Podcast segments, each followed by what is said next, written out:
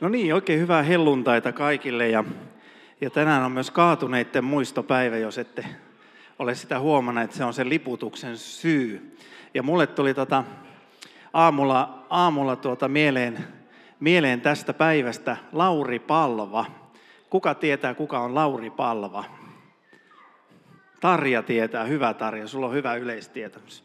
No Lauri Palva on siis Riihimään entinen kirkkoherra. Minähän asun siis siellä pakkosiirtolaisuudessa Riihimäellä ja sieltä tulen tänne ja hän on Riihimään entinen kirkkoherra, mutta hän on se henkilö, joka uhmasi kaikkia käskyjä, sotilaallisia käskyjä ja päätti vastoin Suomen, Suomen tuota armeijan komentoa, että meidän pojat tuodaan kotimaan multiin. Eli hän järjesti tämän, että tuota, ää, tuolta rintamalta ei harjoitettu saksalaista tapaa kenttähautauksesta, vaan, vaan lähdettiin tuomaan vainajat kotimaan multiin. Ja Lauri Palvan olen tavannut, ja Lauri Palva oli hyvin jääräpäinen, edelleen iäkkäänä henkilönä, ehkä vielä jääräpäisempi. Ja kun hänellä oli 95-vuotissynttärit, niin hän toivotti kaikki tervetulleeksi 100-vuotissynttäreille, jos elätte. Ja Lauri Palva vietti satavuotissynttärit. Moni ei vaan ollut enää mukana, koska eivät eläneet enää siinä, mutta, mutta helmikuussa hän vietti synttäreitä ja lokakuussa sitten siirtyi taivaan kirkkauteen, mutta hän piti sanansa. Eli, eli tämmöinen henkilö riittyy tähän päivään myös. Mutta mennään, mennään siihen helluntaihin, joka on nyt kirkollisesti ehkä se tärkeämpi asia tänään. Ja helluntain evankeliumi on Johanneksen luvussa 3, jakeet 16-21. Jeesus sanoi Nikodemokselle, Jumala on rakastanut maailmaa niin paljon, että antoi ainoan poikansa, jotta yksikään, joka häneen uskoo, joutuisi kadotukseen, vaan saisi iankaikkisen elämän. Ei Jumala lähettänyt poikaansa maailmaan sitä tuomitsemaan, vaan pelastamaan sen. Sitä, joka uskoo häneen, ei tuomita, mutta se, joka ei usko, on jo tuomittu, koska hän ei uskonut Jumalan ainoaan poikaan. Ja tuomio on tämä. Valo on tullut maailmaan, mutta pahojen tekojensa tähden ihmiset ovat valinneet sen asemasta pimeyden. Se, joka tekee pahaa, kaihtaa valoa. Hän ei tule valoon, etteivät hänen tekonsa paljastuisi. Mutta se, joka noudattaa totuutta, tulee valoon, jotta kävisi ilmi, että hänen tekonsa ovat lähtöisin Jumalasta. En tiedä, onko se vähän yllättävä, yllättäväkin evankeliumi teksti tälle päivälle. Moni ehkä odotti, että se olisi apostolien teosta, mutta se kirjeteksti on tälle päivälle kyllä apostolien teoista. Mutta evankeliumiteksti on Johanneksen evankeliumi tuttuakin tutumpi kohta, joka puhuu siitä, että mikä on se kaikista ydin Jumalan sanassa, mikä on kaikista ydin seurakunnassa, kirkossa – kaiken ydin meidän toiminnassa.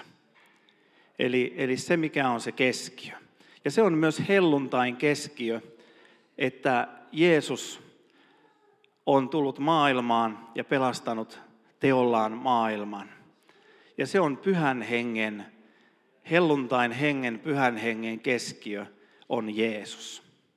Se ei ole ikinä mikään muu kuin Jeesus. Ja mä tiedän, että, että monesti, tai, tai tuntuu ainakin musta siltä, että monesti tässä kristikunnassa jotenkin sekoittuu sillä lailla, että mikä se pyhä henki ja mikä sen pyhä hengen tehtävä on. Pyhä hengen tehtävä ei ole mikään muu kuin kirkastaa Jeesusta Kristusta.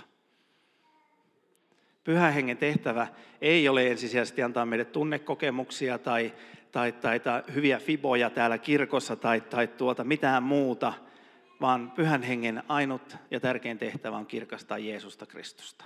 Se on sitten eri asia, millä tavalla hän sen tekee ja miten hän sen tekee, mutta, mutta siihen, siihen joka tapauksessa hän tarvitsee seurakuntaa. Ja sen tähden seurakunnan syntymäpäivä on helluntaina. Mutta seurakunnankin tärkein tehtävä on koko ajan viitata ikään kuin Jeesukseen päin, näyttää Jeesusta – että Jeesus on keskiössä, Jeesus on se tärkein. Ei, ei mikään muu ole tärkeämpää kuin se. Mä oon oikeastaan tämän tekstin pohjalta paljon miettinyt sitä, että mikä on sitten se helluntain evankeliumi, mikä on se evankeliumi, jota meidän pitäisi julistaa maailmaan ja maailmalle, kaikille ihmisille. Millä tavalla meidän se pitäisi tehdä ja mitkä on ne keinot, millä tavalla meidän tämä evankeliumi pitäisi, pitäisi julistaa kaikille luoduille. Millä tavalla pyhä henki haluaa, että tänä helluntaina tänä armon vuonna, tänä helluntaina evankeliumi julistettaisiin kaikkeen maailmaan. Ja mikä on siinä esteenä, että se ei liiku se evankeliumi? Koska evankeliumi on jollakin lailla, ainakin tässä maassa, hieman niin kuin pysähdyksissä. Se ei liiku sillä tavalla, kun sen ehkä pitäisi liikkua. Ja mun tuoteselostessa lukee, että pyydän syyttävää äänensävyä anteeksi ja, tuota, ja, ja kaikki ei ole niin mustaa, miten minä sen maalaan, tai niin kriittistä, miten sen maalaan. Mutta kuitenkin toivoisin kovasti, että evankeliumi leviäisi tässä maassa huomattavasti paremmin kuin se tällä hetkellä leviää. Ja oikeastaan siihen esteeseen liittyy hirveän paljon tämä pahvilaatikko. Mulla oli kerran sanko ja nyt mulla on pahvilaatikko. Tämä tämän tuota pahvilaatikon kyljessä te ette näe, mutta täällä lukee paha maailma. Ja tuossa evankeliumissakin puhutaan sitä pahasta maailmasta ja tuomiosta kovasti. Ja sitten mulla on kynä täällä. Ja tuota, mä kirjoitan tänne pahvilaatikon sisäpuolelle, että ei. Ja sitten mä käännän tämän näin ja sitten mä laitan tämän ei. Ja sitten tännekin mä kirjoitan, että ei. Ja jälleen neljännen kerran, että ei, että varmasti joka puolella lukee mustalla isolla tussilla kirjoitettuna, että ei. Ja tuota, meidän, meidän ongelmahan on se, että Jumala on toisenlainen kuin ihminen. Ja ihminen on semmoinen, että se pystyy, pyrkii luomaan aina jonkunlaisen järjestelmän. Ja evankeliumihan levisi erittäin hyvin noin 300 vuotta. Koko sen ajan tunnettu maailma levitettiin evankeliumia täyteen ja sitten me keksittiin se, että meidän pitää jotenkin tämä niin kuin tuota brändätä tämä juttu. Et pistetään, tehdään tämä näin ja näin ja luodaan tähän tämmöiset kehykset ja brändätään tämä juttu oikein kunnolla sillä lailla, että tähän saadaan tämmöinen kiva muoto, että, tuota, että se on niin kuin helpompi jotenkin ihmisten käsittää ja se on muuten kauhean paljon turvallisempaa jotenkin se evankeliumi, kun se on jotenkin brändätty sellaisen selkeäseen laatikkoon. Ja sitten jostain syystä kristikunnassa Mä en nyt arvostele yhtään mitään kirkkokuntaa, mutta jostain syystä meillä niin kuin alkoi tämmöinen vaihe, joka kestää edelleenkin, että me niin kuin laatikoidaan Jumala. Ja, ja tuota, me kristittyinä ajatellaan sillä lailla, että, että tuota, meillä on tämä laatikko. Kun me ollaan tultu uskoon, niin me ollaan innostuttu siitä evankeliumista. Mutta sen jälkeen me ollaan helposti lähdetty siihen, että me laatikoidaan jotenkin ne asiat, miten ne on. Ja sitten me laitetaan se laatikko päähän. Ja ulkopuolella on paha maailma ja täällä meillä lukee joka puolella ei. Näin ei voi tehdä, noin ei voi tehdä, uskova ei tee näin, kirkko ei tee näin, evankeliumia ei julisteta näin, ei, ei ja ei. Ja meille tulee helposti semmoinen ei-ei-uskonto. En sano, että se meillä kaikilla olisi, mutta helposti me kategorioidaan jotenkin se meidän uskomme tämmöiseen laatikkoon. Ja sitten jossain vaiheessa, kun me täällä laatikon sisällä olemme, niin meille tulee mieleen semmoinen ajatus, että tuota, ai niin, mutta tätähän pitäisi julistaa jotenkin, viedä tätä evankeliumia eteenpäin. Ja sitten me, me huomaammekin, että no sillä laillahan se tapahtuu, että, että tuota, mä otan vaikka tuosta Annen. Ja tuota, vien tämän laatikon sille ja laitan sen samanlaisen laatikon päähän. Ja näin mä olen tehnyt elämän, elämän hyvät teot. Eli siirtänyt tämmöisen kulttuurin, jonka mä olen luonut, Annen päähän.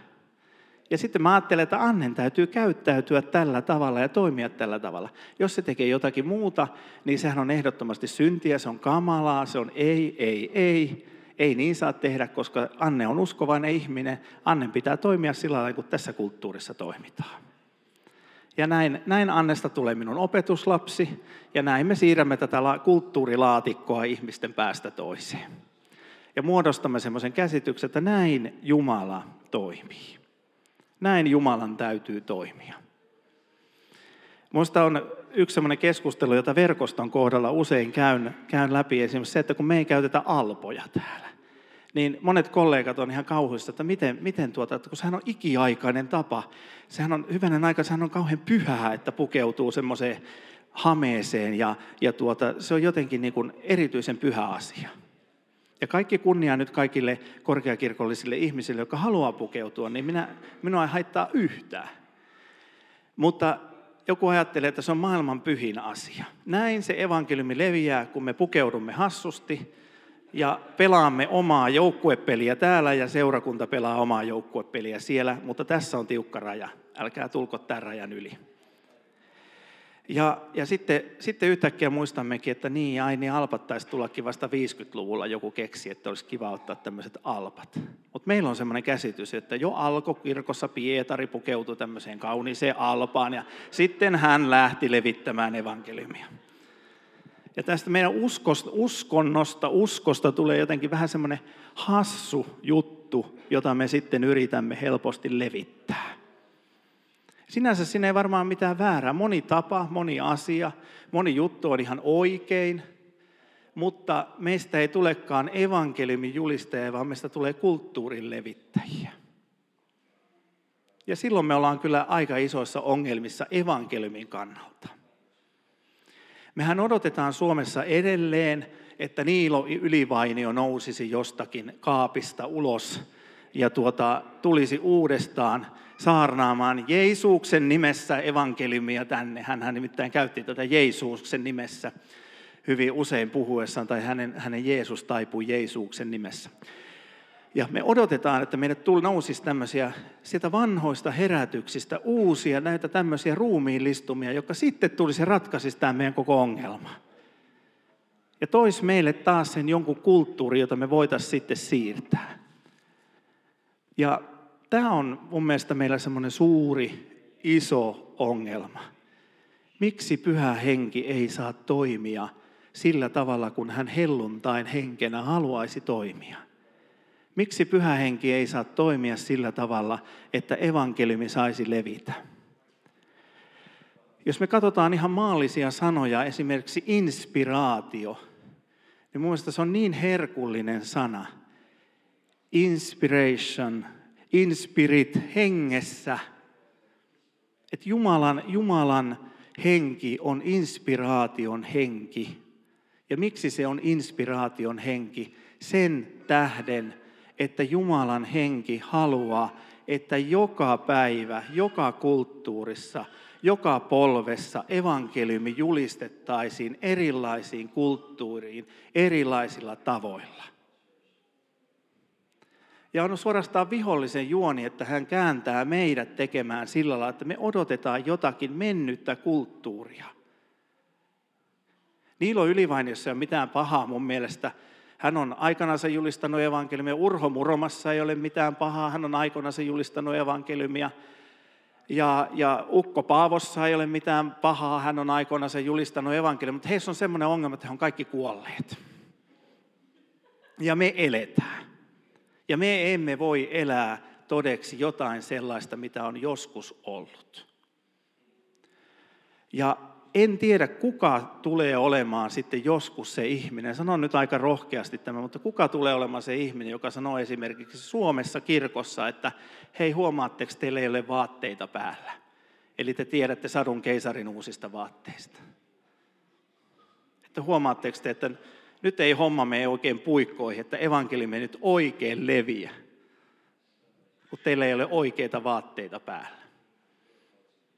En tiedä, toivottavasti joku, joku joskus huomauttaa sitä ystävällisesti, koska me yritämme siirtää kulttuuria koko ajan eteenpäin. Ja se ei onnistu, koska evankeliumi ei ole kulttuuria, evankeliumi on ilosanomaa, evankeliumi on elämää, joka muotoutuu Jeesuksessa, Kristuksessa, pyhän hengen kautta meissä elämäksi ja uudeksi elämäksi jatkuvasti eri sukupolville, eri kansakunnille, erilaisille ihmisille. Ja tätä evankeliumia meidän pitäisi levittää. Me tuota, työntekijät kävimme tässä Holy Trinity Promptonissa Englannissa ja oltiin, oltiin siellä opintoretkellä. Ja mun mielestä oli, oli oikeastaan todella hieno ajatus se, että Holy Trinity pyrkii tekemään kaiken 24-vuotiaan lontoolaisen miehen näkökulmasta. Ja tiedättekö miksi? Koska hän on kaikista vaikeiten evankeliumille tavoitettava henkilö Lontoossa tällä hetkellä. Hän ei varmastikaan vanhakirkolliseen anglikaaniseen kulttuuriin millään lailla tulisi mukaan, ei löytäisi millään tavalla seurakuntayhteyttä. Asiat on tehtävä tänä päivänä toisella tavalla, että evankeliumi leviää. Ja siltikään siinä vanhakantaisessa anglikaanisessa kulttuurissa ei sielläkään ole mitään pahaa. Ongelma on vaan se, että käyttäjäkunta alkaa olla taivaan kirkkaudessa. Mutta se, että Jumalan valtakunnan etsiminen tänä päivänä meidän kohdalla on sitä, että me etsimme sitä, miltä kannalta meidän, miten meidän pitää tehdä tätä työtä, että me voisimme tavoittaa sen henkilön, joka tässä kaupungissa on kaikista vaikeiten tavoitettava. Ja sitten tulee suuri ongelma. Me kristityt sanotaan, että mitäs me sitten? Mitäs meille sitten käy? Mitäs meille sitten tehdään? Kukas meille sitten opettaa? Eikö meistä nyt sitten enää välitetäkään, kun ruvetaan välittämään semmoisesta ihmisestä, joka ei tänne kuitenkaan tulisi? Sitten me loukkaannutaan siihen, että pitäkö evankeliuminsa. Ei se sille kuulu, koska me, meillä on ihan hyvä olla tässä näin. Mutta mä ajattelen jotenkin, että helluntain henki ravistelee koko ajan. Ja sen tulisi antaa ravistella seurakuntaa koko ajan sillä tavalla, että kun Raamattu sanoo, että etsikää ensin Jumalan valtakuntaa, niin me etsisimme sitä, mikä on tällä hetkellä se tapa, millä pyhä henki haluaa, että me tekisimme työtä, että me löytäisimme sen vaikeimminkin tavoitettavan ihmisen sen ihmisen, jota on ihan mahdoton tavoittaa evankeliumille. Siihen Jumala kutsuu meitä helluntaina. Helluntaina laskettiin pyhä henki tulisina kielinä. Ja ihmiset ihmettelevät, että näähän puhuu meidän kieltä. Ja nyt en puhu kielillä puhumisesta yhtään mitään. Mutta ne ihmiset puhui ihan selvää evankeliumia niiden ihmisten kielillä, jota olivat siellä paikalla. Ja tämä on se helluntai hengen kysymys tänään, pyhän hengen kysymys tänään meille. Osaammeko me puhua seurakuntana, yksittäisinä kristittyinä sellaista kieltä tänä päivänä näille ihmisille, jota on ympärillä siellä pahassa maailmassa? Ne syntiset, kurjat, jotka on tuomittu kadotukseen, niin että osaammeko me puhua heille? Osaammeko me viedä evankeliumin ja nähdä tämän laatikon ulkopuolelle? Ja tajuta, että se paha maailma onkin se maailma, joka odottaa vain koko ajan, että joku tulisi ja kertoisi evankeliumin. Evankeliumin julistamisessa ei ole yhtään mitään ongelmaa se pieni kenttätutkimus, mikä on esimerkiksi Munkkiniemen alueesta tällä hetkellä olemassa, niin täällä ei ole mitään ongelmaa julistaa ihmisille evankeliumia. Ihmisillä ei ole mitään vastaan evankeliumia. Kaikista suurin vastustus tulee niiltä ihmisiltä, jotka luulee olevansa niitä kirkon kukkoja, jotka seisoo tuolla katolla. Ja sanotaan, kun meillä on aina tehty näin. Servetti on aina taiteltu kahvikuppiin kirkkokahvella näin. Meillä on aina tehty näin. Ja meidän kristillisyys on tällaista. Ja ne ihmiset on vain niin tyhmiä, ettei ne tajua tulla tänne. Kun meillä tehdään niin hyvin nämä asiat. Kun Jeesus kutsuu meitä palvelemaan, menemään ihmisten luokse, olemaan lähetystyön tekijöitä, opettelemaan kulttuurin, opettelemaan kielen ja julistamaan evankeliumia. Se on se kutsu meille tänä päivänä. Se on se helluntain hengen kutsu. Eli antakaa Jumalan hengen ravistella teitä. Antakaa Jumala hengen pudottaa teistä pois semmoisia luuloja tai ajatuksia, mitkä ovat esteenä sille, että evankeliumi ei leviä. Ja älkää loukkaantuko siitä, jos yritetään levittää evankeliumia. Ja Tarja kysyi multa tuossa, että voi kauheata, että kun hän on polkenut pahvilaatikkoja rikki, etteikö niille saa, kun mä sanoin hänelle, että vartio, että ei kukaan vie tätä mun pahvilaatikkoa tuosta. Että hän on polkenut niitä rikki, että eikö niitä saakaan polkea. Mä sanoin, että saa polkea. Saa polkea rikki. Eli, eli nämä laatikot on tavoitettu siitä. Amen. Siitä mennään. Rukoillaan.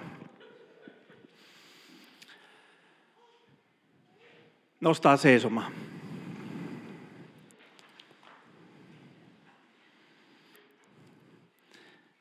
Isä, sä näet meidät tässä